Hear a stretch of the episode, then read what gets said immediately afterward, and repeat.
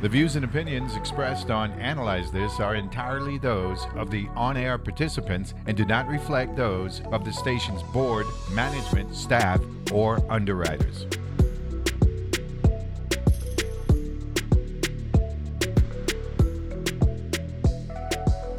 Welcome to a, another edition of Analyze This here on your NPR station in the U.S. Virgin Islands, WTJX FM 93.1. It's an overcast day here in Paradise. I had a little shower uh, this morning, keep the island green uh, and all that uh, good stuff. Uh, we got a great show lineup. We're going to be talking with the National Park Service um, Superintendent, Mr. Nigel Fields, um, at about 8.20. And then uh, in uh, hour number two, we can do Nourish to Flourish, a Friday edition. Normally we do that on either the last or the third Wednesday uh, of uh, every month. But uh, today we'll be talking with um, Holly, Holly Louise, and uh, a good friend, Chef Julius, um, on uh, Friday as opposed to a Wednesday. Um, let me do the uh, COVID 19 uh, numbers that we received um, yesterday afternoon from the Department of Health.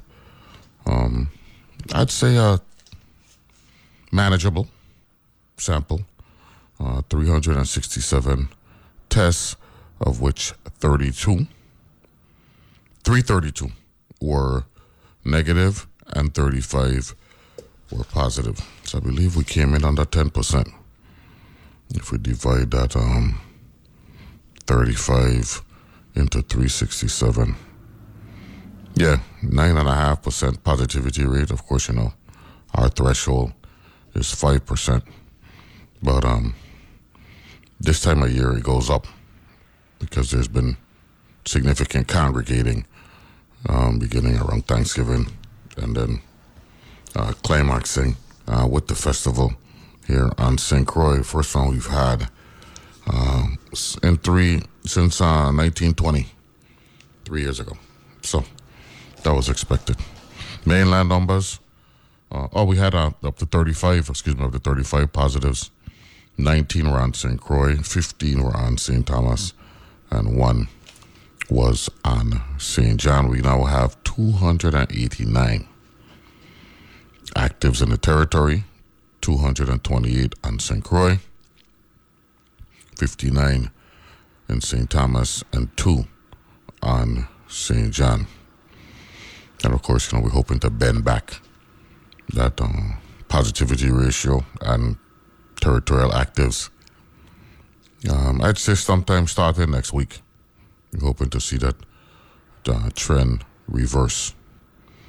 Uh, nationally, um, we're at 104 million and 93,499 cases, according to worldometer.info. That number is typically higher than the database for Johns Hopkins and the New York Times. And they have deaths at 1,132,132. Now, if I go to Johns Hopkins EDU, um, hold on, let me pull that up because they got their own numbers as well. Johns Hopkins coronavirus map, blah, blah, blah. You click on this, and they got tracking numbers, which is what the New York Times uses. Um, their numbers, their deaths numbers were about 25,000 uh, behind the World Worldometer data. Of course, World Worldometer, they, they, they um, tap into a number of different sources. Let me see. Uh, let me click on a country here. Mm, Alabama, bam, bam, bam. What's the state? Click on a country. Work your way all the way down to United States and see where Johns Hopkins has us at. Okay, here we go. Mm, they're loading. Yeah, their confirmed case number is 102 million 181.53, which is uh, like 1.9 million cases less than worldometer.info. And their, their deaths number for the for America and the Americas, an American jurisdiction, is at 1,106,524, which is 25.6 million uh, less than the worldometer.info. Okay? Now, uh, let me see something else here. There, um, okay. For the past week, they have uh, the number at 307,073 cases for the past week.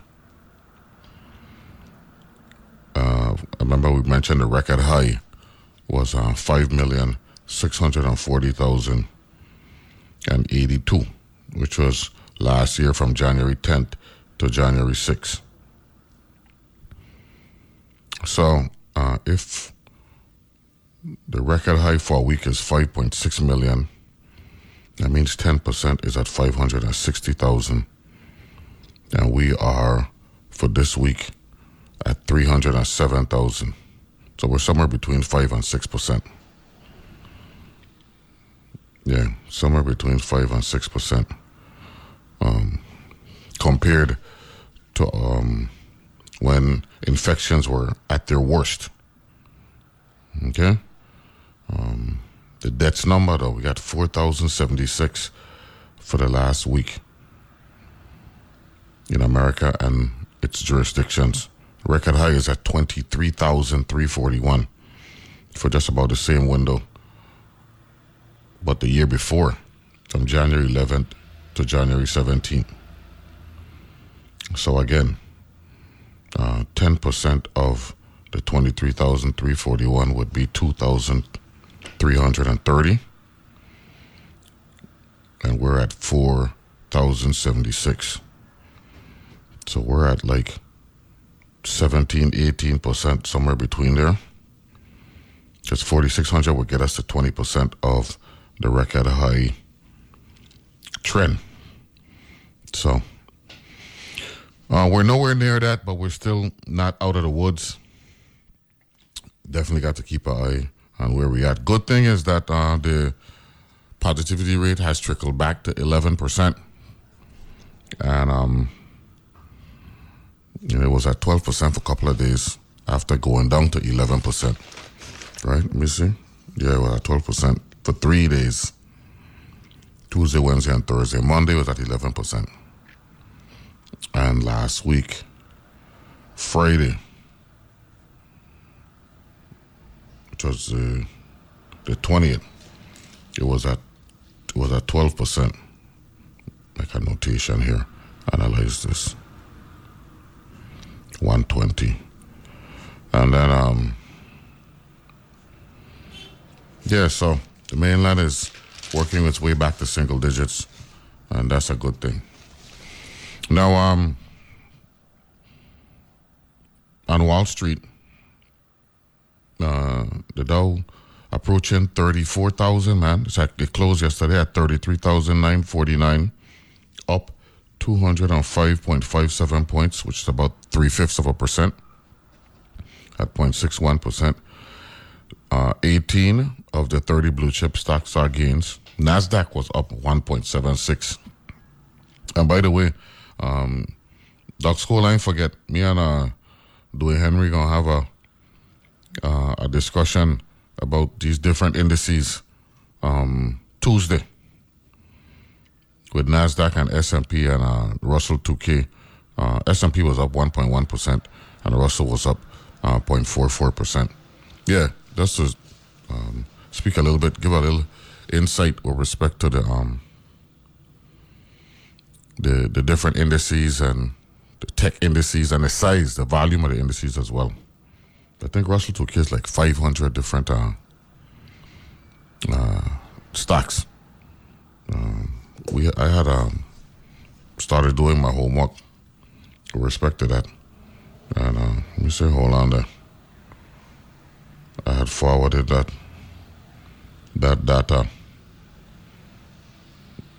Mm, that story, yeah. We had, uh, I think they're like 500 stacks, so we're gonna we're gonna have fun uh, breaking that one down when we complete our our um, recon uh, over the weekend. Okay. Now remember last year when I left, um, I went to the Belmont Stakes, and um, I uh, I told you when I came back, I told you this was the first time I had ever gone to the Belmont Stakes, and my primary reason for going to the Belmont Stakes was not to see the Belmont Stakes, but was uh, to see the Metropolitan Handicap. They refer to it as a Met Mile because there was uh, a horse that had ran in California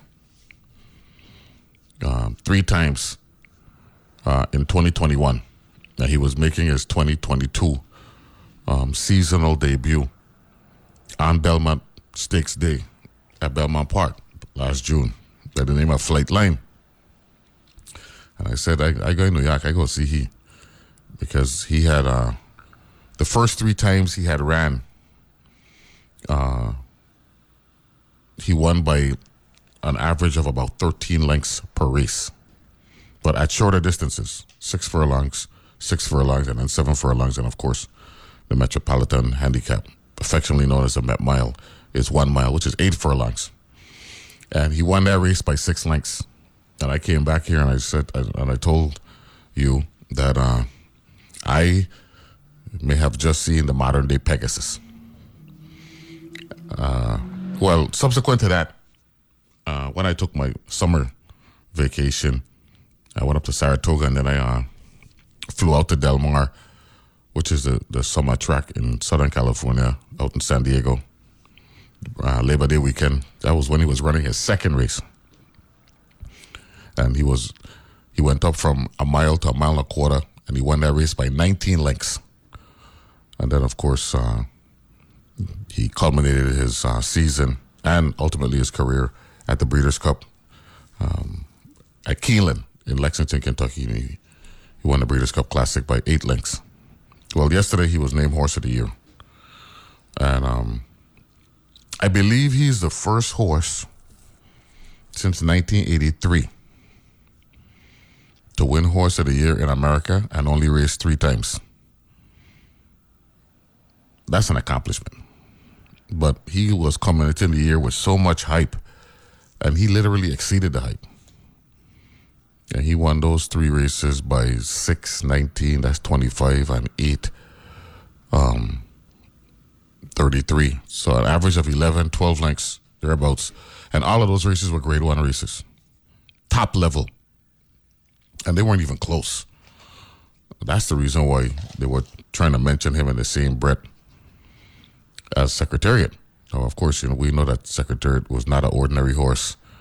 Uh, when they measured his heart, it was two and a half times the size of a normal horse. That's Secretariat.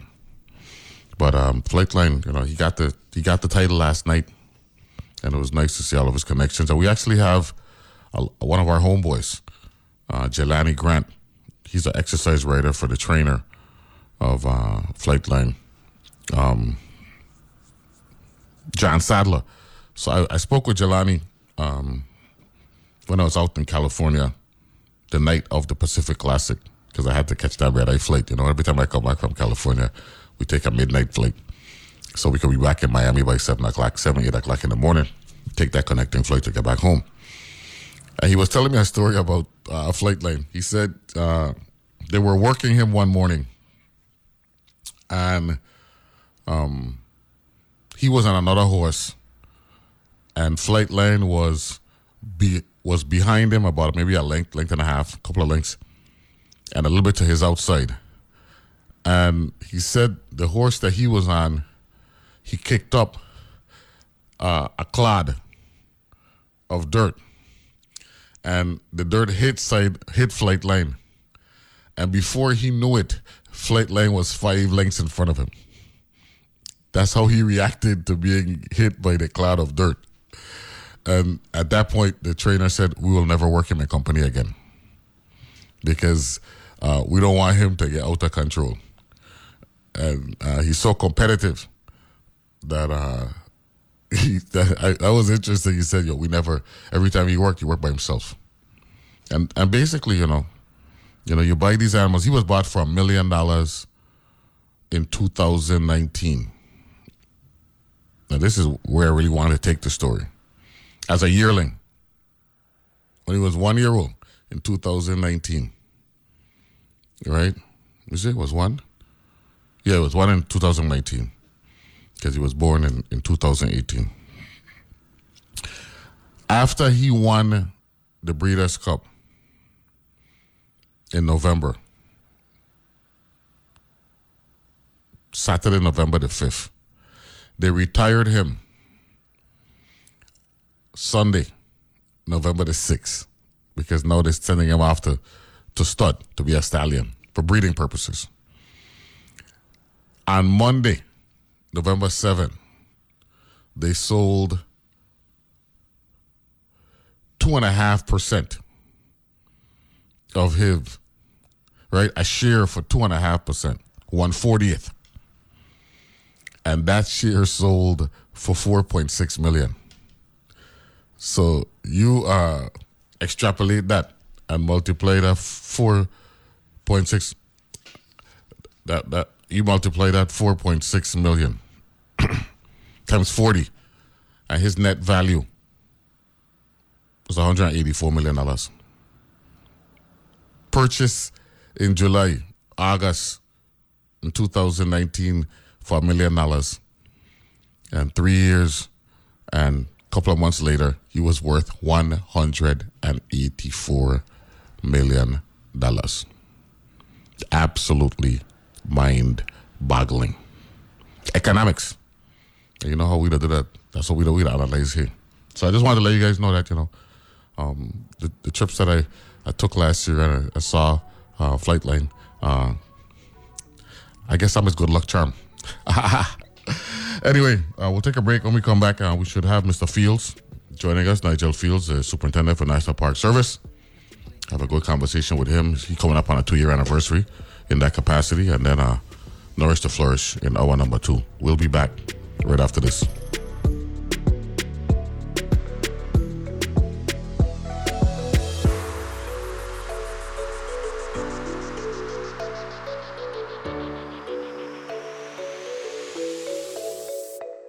banking for your business. At Bank of St. Croix, our mobile apps provide access to business accounts on the go, and our merchant card services accept credit and debit payments anywhere, anytime. Plus, the online banking platform means your bank is always open. Bank of St. Croix has two locations one in Gallows Bay at 340 773 8500, and one in Peters Rest at 340 713 8500. BankofSt. I'm Scott Tong from Public Radio's midday news magazine Here and Now. We bring you all the news that happens between the morning headlines and the afternoon wrap up, plus conversations with authors and artists, stories that affect you, maybe a story about you. So join us for NPR's midday news magazine Here and Now. Weekday afternoons from 3 to 5 p.m. right here on WTJX FM 93.1. You know exactly how you take your morning coffee. Knowing where to get news you can rely on is just as simple. Listen to Morning Edition from NPR News every weekday. From 6 to 8 a.m. here on WTJX FM 93.1, your NPR station in the Virgin Islands. You can also listen on demand via the WTJX app, available for download from the App Store in Google Play.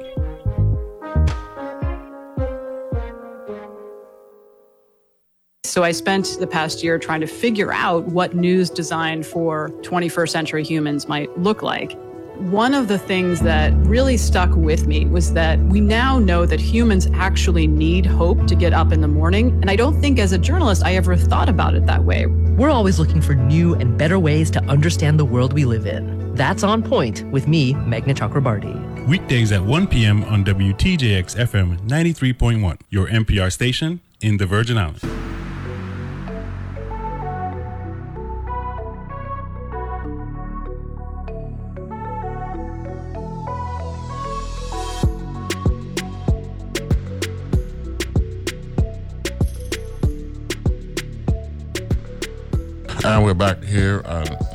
Uh, this. And um, so, looking forward to speaking uh, with uh, uh Mr. Fields.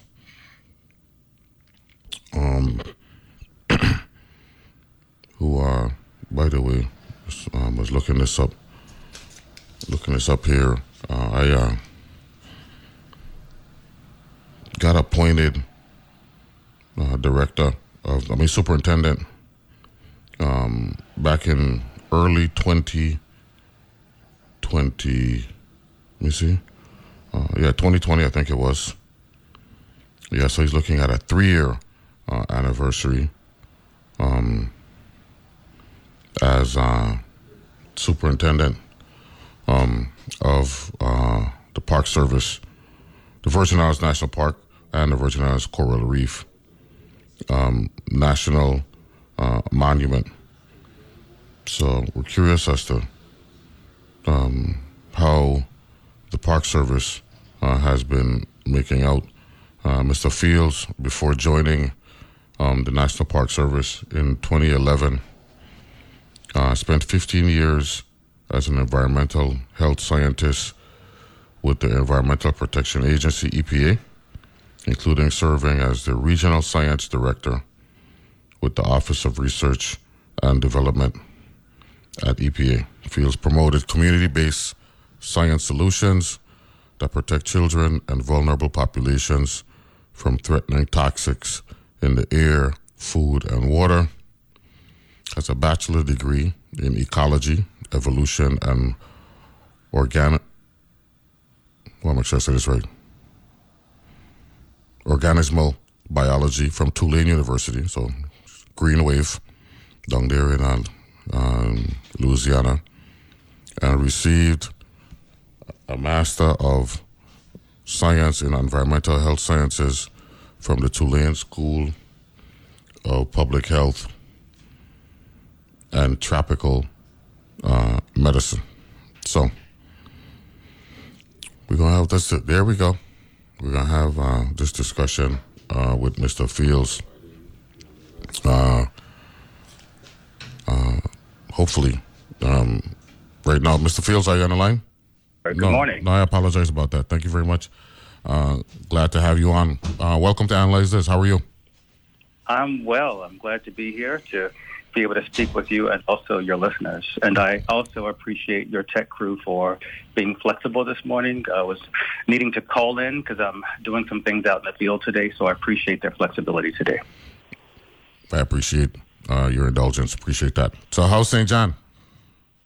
Man, things are moving here in the Virgin Islands. It's always a very dynamic place, and uh, we've had a lot of conversations the last few days about Caneel, uh, but there's a bunch of stuff that's going on in the park. And um, so I'm glad to be able to provide some updates, uh, but also to let people know how they can participate and how they can add their comments as we refine down and get to our kind of our final plan for how we want to manage the Caneel landscape. So uh, glad to talk about any of those things. Um, but um, yeah, good to talk with you. Let's let me know what you'd like to uh, discuss. Well, um, introduce yourself. You know, I, I read a little bit of your, bio, your, your biography, but um, I'm, I'm, gonna yield to you so you can introduce yourself. Let the public know uh, who is Nigel yeah, Fields and all that, good stuff. Yeah, that was very kind of you. Thank you. So, um, so I, I am um, uh, approaching my third year, as you mentioned, as the permanent superintendent here. I was here for about a year and a half prior to that on a, an assignment. So, in total, um, I got here in 2018 uh, just to do a detail assignment after the hurricanes to focus on the hurricane recovery efforts. Uh, but really enjoyed the unusual challenges and also the connection with building and strengthening partnerships and trust with the community uh, and decided to stick around and um, have been continuing in that vein ever since. Uh, and I think that we can uh, demonstrate uh, that we've made some progress. There's still a lot of work to be done. Uh, but we've been making some progress. I've been really pleased with uh, people's willingness to have conversation, to engage with us, to find ways that we can make uh, that service part of the National Park Service be our real mantra here. We're here to provide service. So, so I think, um, um, as you mentioned before, coming to um, the Virgin Islands, I was at Great Smoky Mountains National Park for a few years, and before then, I was in New Orleans. I had returned home uh, after 15 years at the EPA. So, uh, coming to the Park Service was a bit of career change, uh, but I wanted to get home uh, and spend some time with my family, uh, and then decided I was ready to move about a bit. So, so it's been um, a really uh, special adventure, and uh, being here in the Virgin Islands has been a highlight of my career. You've been, uh, you said you were here uh, a year and a half before you received the permanent um, designation. Um, when you got here, um, what did you see from a, from a, a, impact standpoint with the hurricanes and, and the Park Service? Wow, thank you for that question. Uh, my memories of uh, getting here um, was first a lot of activity. I've met a lot of people who are scurrying around, uh, still in um, the mode of getting things back up and going. Uh, but there was still quite a bit of evidence of of, um, of serious destruction from the two hurricanes uh, and systems getting back up and going again. We had a number of problems with our roads. Uh, Cinnamon Bay was in complete um, destruction. Uh, clearly, uh, the condition of Caneel Bay, as we see, was also destroyed. Um, lots of problems and debris all over the beaches. Um, just still, just tons of work to be done. And we were beginning at that point to begin that next level of assessment, getting a sense of impacts to to the coral reefs, to the shorelines, to the mangrove forests. Uh, but we first had all those immediate issues like what conditions were our buildings in. Uh, we had uh, buildings that we couldn't even turn the lights on. There was water all in the in the um, in the electrical uh, circuits. Uh, so um, we had a lot of damage to to our own infrastructure, even the places where our, our staff were housed. So there was a lot of immediate need that we had to um, to to address, just like everybody else here, uh, t- taking care of their homes, taking care of of their um, their personal property, um, and we're still going through some of that now, right? So we've been able to repair uh, our homes, like taking care of that first, so people can have a safe place to be. We're now doing um, repairs to our headquarters building. It's kind of obvious if you're downtown, you see a lot of scaffolding there. Um, these are just repairs. It's not a major uh, renovation or a major, major change, but it is putting in more hurricane resistant windows, uh, putting in a new roof, fixing the gutters that were wrecked, um, putting in a better HVAC system so we're more energy efficient. Um, we hope that we can eventually add solar panels so that we can be more green with our energy use. So um, just remembering how things were uh, when we first got here with uh, damage to our infrastructure and checking on staff, seeing where everybody was, making sure people had ways to get back compared to where we are today. It's been amazing to think about that progress. Now that Cinnamon Bay is completely opened again, the cottages are rebuilt, the eco tents are open, and the bare sites are there, and people are really enjoying their experiences there. We have programs that are happening there all week. So it's been amazing to see the transition from what was to what is. No, that's not, that's, that's awesome. And I see you have a, a staff of five, or is it bigger than that? because I see um, you got concessions, special park use permits, commercial use authorizations, an administrative officer, hurricane hold permits coordinator. Um, how, how, how large is your staff? Because I see five here, but I'm sure there's probably more than that. Yeah, it is. I think uh, we're right around 40, 42 right now, okay. somewhere in that range. Mm-hmm. We're uh, building our staff right now, and uh, we've had some positions that we announced uh, just a few months ago. We had a couple of, um, I think we had three uh, events where we uh, did job fairs. Uh, we partnered with the uh, Department of Labor on their job fairs. We had here on St. John as well. So we were getting the word out that we have um, some positions available, both permanent and some seasonal positions. So um, so uh, we're bit by bit building up our staff. Uh, we'll have some new leadership positions that will add to our, our team. So uh, we have not had a permanent chief of interpretation, education, and volunteers uh, since uh, Mr. Paul Thomas, who served in that position for quite some time, retired almost 10 years ago. And so um, I'm really excited to bring back that critically important position um, for us to expand the ways in which we tell the stories here, the deep, important stories, let people know how to be safe and let people know how to help take care of this place, and also focus on their education, being able to real, really have curriculum-based education, working with teachers, so kids get a chance to learn about their environment, learn about their space, learn about the place that they're from, uh, in the place, right? Having these classrooms, if you will, outside in in the environment, uh, both from the cultural standpoint and the natural standpoint. So, really glad to be able to build up uh, that program over the next few years with new leadership coming in. Uh, so, excited about uh, our leadership team that we're we're building, as well as some of the staff positions. So, so I'm expecting we'll stabilize somewhere around 45, 46 staff. We'll be stable around that area.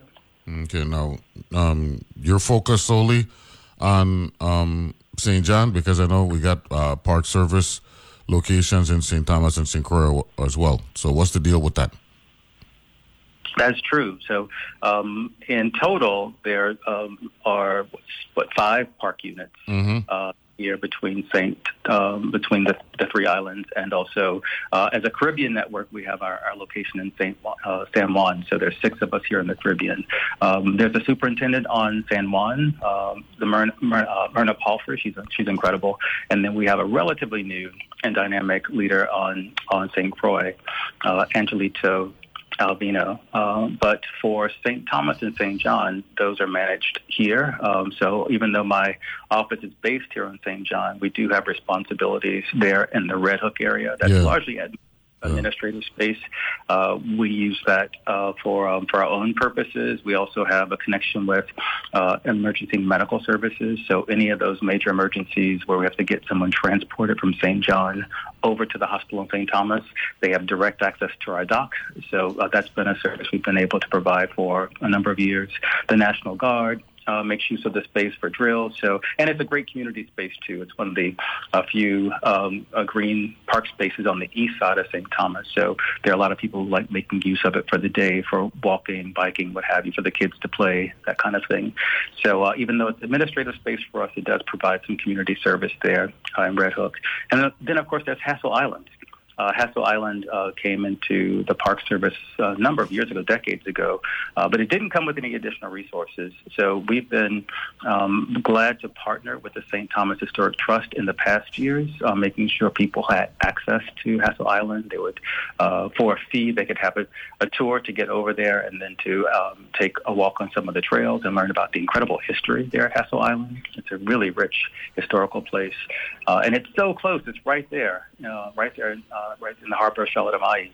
Um, we've been updating our agreement with the trust, and we're looking forward to returning some of those those activities for the public soon.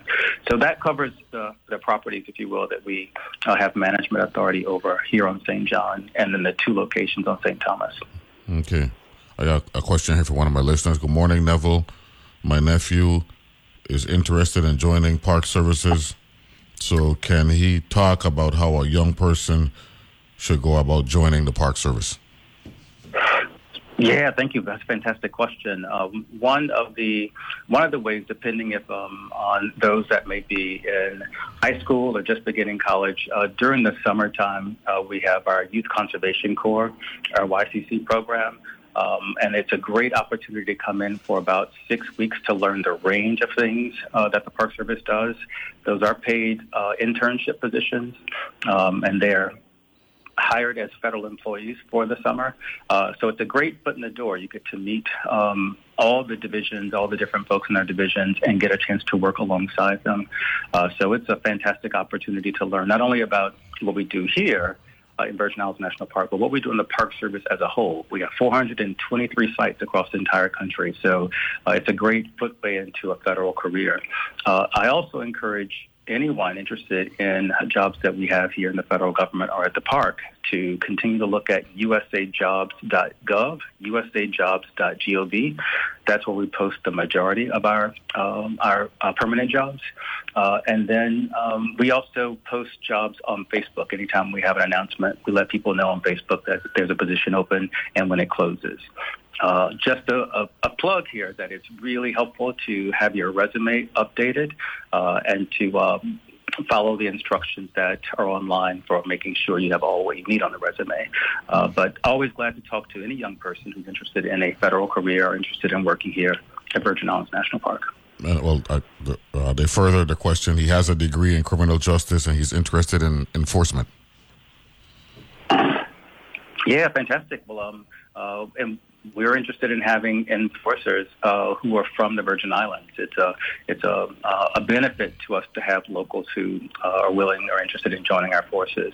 Uh, be glad to talk to that person uh, who's interested and also connect them with our law enforcement staff. Um, that's one of the best ways to um, uh, to enter in. Uh, we are able to do some local recruitment for our law enforcement program here. Uh, it's a national program for law enforcement across the entire country, the Park Service, but we do have the ability to do some national recruitment. Okay, Just good. as an Okay. FYI, well, a person that goes into law No, enforcement, hold, there is hold, hold, on, hold on there one second. We, we, we're going to take a break. I didn't mean to cut you off. I apologize.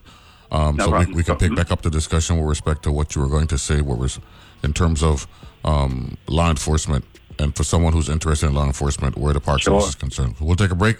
We'll be back right after this with Mr. Nigel Fields, Superintendent for National Park Service here in St. Thomas and St. John. Be back right after this.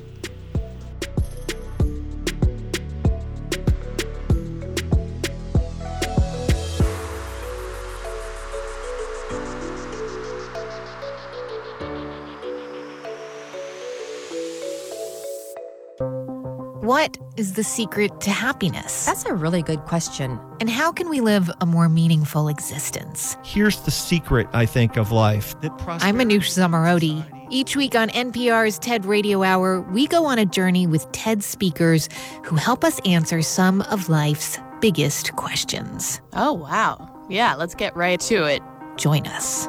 Saturdays at 4 p.m. here on WTJX FM 93.1.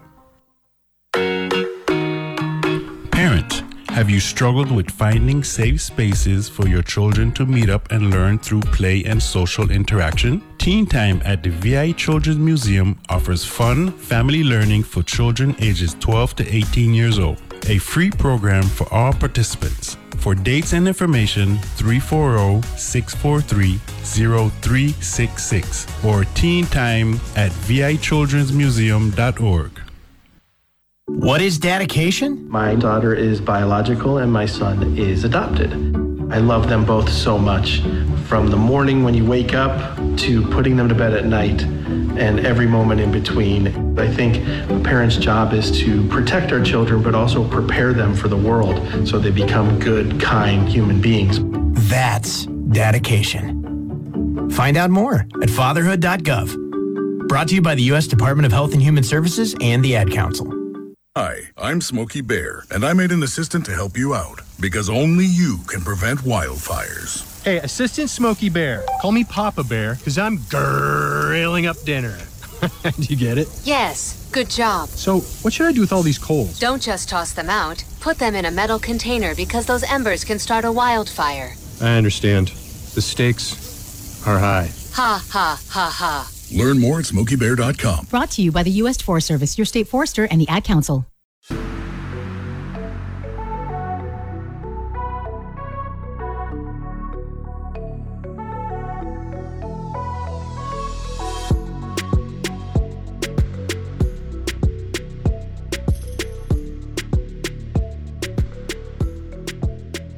And we're back here uh, and analyze this, and we're having a, a brief conversation with Mr. Nigel Fields. At some point, um, we'll get into a, a, good, comprehensive discussion uh, down the road. Uh, good morning once again, Mr. Fields. Hey, good morning, sir. So you were saying about law enforcement and entry into the Park Service uh, in general for young people. Just wanted to make sure it's also clear with becoming a federal officer with the Park Service, uh, there is a requirement to go into the Federal Law Enforcement Training Center. Uh, this is called FLETC, Federal Law Enforcement Training Center, which is based in Georgia. So uh, I know there are a lot of people who have an interest, but it requires being able to go for about four to five months getting very specialized training on the laws that govern how to protect natural resources and cultural resources, what authorities we have, how to do investigations whenever there's been somebody who's been poaching or doing things bad within the park. Um, and then after that, there's another few months of field training at a different location. So you get to apply and learn and get mentored in law enforcement uh, in a different location. It could be It could be who knows Hawaii or California or Florida or uh, New York or wherever it may be, uh, where there's a park that is needing to train up someone. And then after that, after you've completed all those things and met all the tests and all the requirements, then you're back assigned here at Virgin Islands National Park. So the process from being interested in entering in, getting signed up to go to the training in Georgia, getting your field uh, field work done, and then coming back and then starting on the ground here is about nine months or so. So um, for some, that's a great opportunity and that's exciting, and for some, that's a bit of a barrier. But I want to make sure that's the part of the, the process that people are interested in. The law enforcement, there is specialized requirements in training that they get that ensures that they know the laws that we enforce and how and why www.fletc.gov, and I guess you're referring to Glynco, Georgia. Exactly, you where, got it. Where that where that training? Yeah, I, I like to hang out on the internet. Make you guys make me look good, so I, I appreciate that. Um, so you grew up in the you grew up in the Gulf Coast, um, the, the the the shores of Louisiana. Uh, South Louisiana, South Mississippi, right there on the Gulf Coast. So Okay. being quite familiar with uh, with the marshes and the swamps and uh, the rivers and creeks, um, the Gulf Coast. Um, you know, being able to to fish and hunt and crab and shrimp, all those things growing up as a kid. Where is um where where is Gulfport, Mississippi? Gulfport, Mississippi is right at the very bottom of Mississippi on the Gulf Coast itself. Uh, so there's a couple little coastal towns uh, right there. So if you're in New Orleans and you get on the interstate right there on the coast, you go through Slidell. You the next one you hit in Mississippi is Bay St. Louis. That's the little town that I first grew up in after we left New Orleans. Mhm. Uh, and then uh, go past Stan, Long Beach, Gulfport, and then after that is Biloxi. Pascagoula. You keep going, you get to Mobile. You keep going, you get to Pensacola. Yeah, yeah. So Mo- Mo- Mobile is Alabama, Pensacola is Florida, and you, you, you work your way all the way down. Let me ask this question. I, I I'm, I'm listening to you. You, you pronounce you pronounce um, New Orleans differently. Why is that? Is that is that a is that a Louisiana thing? I say New Orleans like New Orleans. I grew up saying it, but it's not New Orleans. it? It's not New Orleans. Uh, but but but but uh, I, I, I always have I always have fun with this. New Orleans. I, I we know it at New Orleans. It- there's this way that you're supposed to say it. It's not new. You don't say new. You kind of blend the the the, the, the N E W with the first the first letter with New Orleans. So so. Uh, I want to make sure I hear you pronounce it correctly. Can you can you uh, pronounce that that awesome global city uh, one more time? New Orleans. New Orleans. There, there we go. There we go. And uh, and then you matriculated at at uh, Tulane at Green Wave. What's it? What, what- did. What's it like? Um, to tell us a little bit about Tulane uh, and and going to school uh, down in the south. and it was uh, an experience. Uh, I uh, had the interaction with um, a broad set of diverse folks. Uh, my junior year in high school, I got a chance to go to Duke University for the summer uh, to start college a little bit early, and that was my first introduction to people from Egypt and a bunch of people from Israel and from all over the world. But it was still just a small introduction. When I got to Tulane, it was a big culture shock. So here I am in New Orleans, a place that I know really well, that I feel really connected to, and I step into campus, and it's like a polyglot from all over the world. Uh, the foods, the smells, the scents, the people, things that people are wearing. It, it was, um, it was, uh, yeah, really mind opening, um, and uh, getting a sense of how similar we all are across the world, and some key differences, uh, some real long-standing issues with Tulane. Uh, just very briefly, you know, Paul Tulane, uh, who established uh, the university, set it up for for white men. Uh, so the idea of women, people of color, people like me being at the school is probably turning in his grave. So those legacies, though, have real impact. And so, uh, being a person of color, being African American, going into a school that's majority white, that has a large Jewish population and other entities, it was some challenges culturally. Uh, it's one thing to find myself there academically. It's another to feel uh, safe and feel like this is also a place that I belong. And creating that space, you know, being able to create that space of belonging there. And I think me and several of my uh, college friends were able to do that. But that's that's part of the reality of it, right? It's a great place to feel like you're a part of, of the whole world and you're connected to people from everywhere. But also, there's this legacy of of um, of enslavement that's But uh, but, but, but didn't that help you? Did, did, didn't that help you from the standpoint now you're living in another melting pot here in the Virgin Islands? Oh, absolutely. And uh, there are a lot of the similar um, colonial cultural features that you have in New Orleans that you have in the Virgin Islands. New Orleans is a North Caribbean, uh, North Caribbean place. Uh, most of the people that were brought there for enslavement came through the Caribbean and landed there in New Orleans. So the cultural connections are deep. So being here, there's a lot of familiarity with that. Uh, at the same time, there's a lot of familiarity of what's it like for people to strive and persevere and get through all of that and still be finding space today. How do they find their place now? And I think um, that's something I got introduced to in a new way at Tulane, and I feel that that's a, still a conversation that I see happening here in the Virgin Islands. No, that's that's awesome. No, um, so you live on arguably the loveliest Virgin Island in St. John. Um, of course, you know I live on St. Croix. Uh, I, I tend to be biased, but I got to give a spade a spade. St. John, St. John. No, well, that, that, no, that goes without saying that they're all lovely, but St. John has a loveliness about it that that um, St. Thomas and St. Croix uh, really can relate to. From there's a coziness and all that stuff. However, um, you know, you mentioned you know some of the realities we're dealing with. One of the realities in St. John is the fact that um, uh, most of a majority of the island is park service, as opposed to you know um, St. Croix and St. Thomas, where they're just small little snippets. Um, when you think of St. John, the first thing that comes to your mind outside of um, the beauty and Cruz Bay and the beaches is the, the Park Service impact. Laurance Rockefeller, um, uh, you know, um, reaching using his influence to get the federal government to designate a significant portion of St. John. Um, I don't think there's anywhere else um, where people live. At least four, four, four to five thousand people, where a majority of the island is Park Service superintendent feels that that's that's unique. It is unique. Uh, so we um, have a, approximately sixty percent of the of the of the landscape here under Park Service management. Um, the boundary that was set out by Congress is larger than that, but we don't have all the properties within that boundary. And at this point, we're not in any mode of expanding our, our footprint.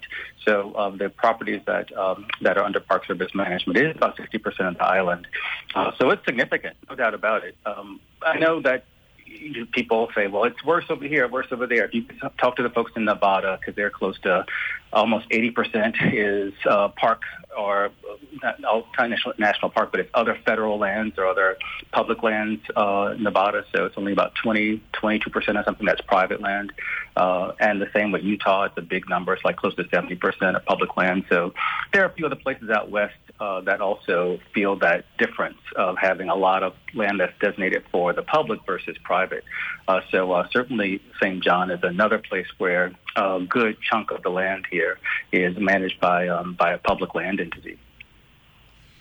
Um, that's that, that, that, that's significant. Now, um, let's get back to um, Caneel Bay, right? Because Caneel Bay um, is was prior to being devastated in 2017. Um, for the most part, the economic fiber uh, for St. John, and um, while you know we we're definitely in the business of protecting the environment, protecting the ecosystem, uh, making sure that the natural flavor of St. John isn't compromised in any way, shape, or form. Um, at the same time, we can't ignore the economics, and uh, Mm. Caneel Bay has to be back to where it was.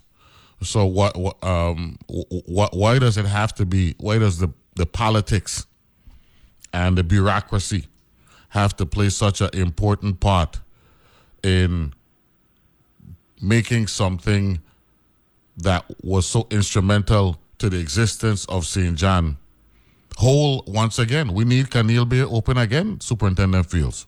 Help us out. Man, I feel the frustration. I appreciate it. I feel it too. Uh, why can't this be done and be done now? I get it. And um, uh, we have been very transparent on moving toward getting the environmental contamination dealt with, engaging the public on what they envision for the future, uh, and giving us the data and the interest that we need to move this forward. It has been very frustrating. I can appreciate that. You know, the the, the landscape here economically has shifted since Caneel closed.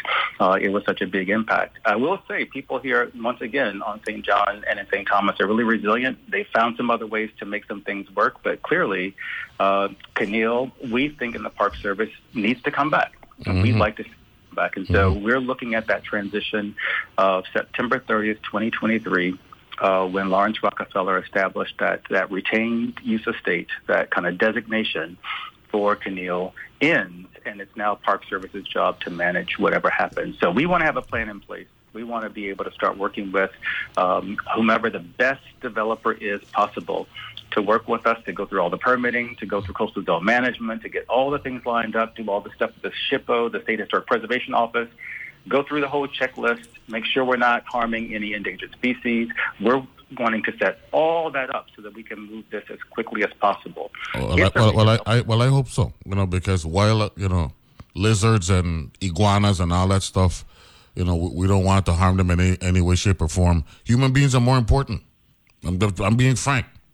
You know, and and human beings um, benefited from Caneel Bay being the economic engine and an opportunity zone, opportunity entity, I should say entity, um, where people who work there now have homes, have families, own businesses. Um, you know, after the hurricane, uh, I was in Indiana uh, a week later, and I was introduced to a to a to a a, a, a racetrack operator. His name's Jeff Corral and the first thing he asked me, he had just met me. We just, we just shook hands. Uh, this is Neville James, Majority Leader for U.S. Virgin Islands Senate. He's a horse racing enthusiast, blah, blah, blah. And uh, nice to meet you, Mr. James. When's Caneel Bay opening? Ah, look at that. No, I'm serious. Um, yeah. this is this is up in Anderson, Indiana, right? And then I read a story earlier this month where uh, we thought that uh, we we, we uh, well, I was educated on the fact that um, Richard Nixon actually visited St. John, visited the Virgin Islands um, while he was in office in late January of 1971 or 72, thereabouts. And he stayed at Caneel Bay over there in St. John. You know, we thought that, you know, after between, between, uh, uh, we didn't have a president here between Truman and Clinton. But the reality is, uh, Richard Nixon, you know, spent three days here with his wife. He came to read books and all that stuff we need Caneel Bay open again. I know that the politics and all that stuff and environment and making sure that St. Johnians, those who live on St. John, get the majority of the work um, and all that good stuff. But uh, we we gotta make this happen, man. We we we we we procrastinate too much, Mr. Mr. Fields, and I don't want you to be a victim of the bureaucracy and the procrastination that takes place in the Virgin Islands when it comes to moving projects forward that could provide economic opportunities for our people. Thank you for that. I appreciate that um, sense of support there. We do want to uh, move through the bureaucracy as quickly as possible. You're right in terms of the range of people who are affected by Caneel. I think about all the people that I've met, you know, former wedding planners, current wedding planners who love to get business again, the taxi drivers, the uh, event planners, the florists, um, all the folks that make a place like Caneel successful, the broadness of that economic impact is really, really big. It's not just money only going to the hotel, but it's all the other parts and pieces that tie into that. So it is a big net.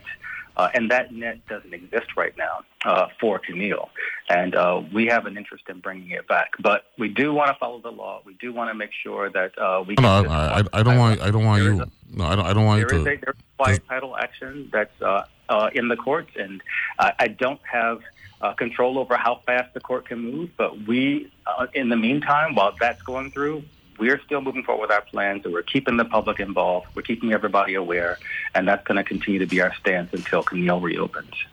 Nigel Fields, thank you for joining us this morning. Appreciate having you on. and looking forward to a more comprehensive discussion sometime in the future. Continued thank success. You, sir. Thank you. Thank you to your listeners, and have a great day. You got it. That's why I'm Mr. Nigel Fields, Superintendent uh, National Park Service over there in St. John. And, um, you know, sorry for getting um, passionate, but, you know, I, when it comes to St. John, you know, I got a soft spot for them. You know what I mean? And when it's obvious things, we're going to make them happen. We'll take a break, and we'll be back right after this. We'll do Nourish to Flourish with Holly Louise and uh, uh, Chef Julius. You know, number two. Be back right after this.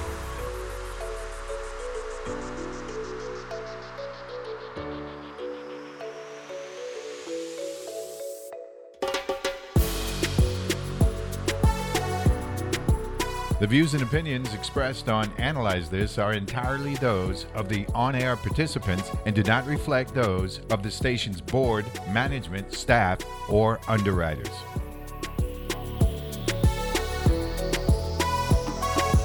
On Wait, Wait, Don't Tell Me, we are not afraid to stand up to the high and mighty like Jeff Bezos. He had that big cowboy hat on. he looked like like a shrink ray had hit Garth Brooks. I'm Peter Sagal. Join me as we speak truth to power, at least until power agrees to buy us out, on Wait, Wait, Don't Tell Me from NPR. Saturdays at 1 p.m. and Sundays at 2 p.m. right here on WTJX FM 93.1, your NPR station in the Virgin Islands. All of us want to know what's going on, but only some of us want to know the why. That's where we come in. 1A is a place for the curious, daily conversations for those looking to make sense of our world. I'm Jen White. I hope you'll join me next time for 1A. Catch 1A at its new time, weekdays from 11 a.m. to 1 p.m. on WTJX FM 93.1.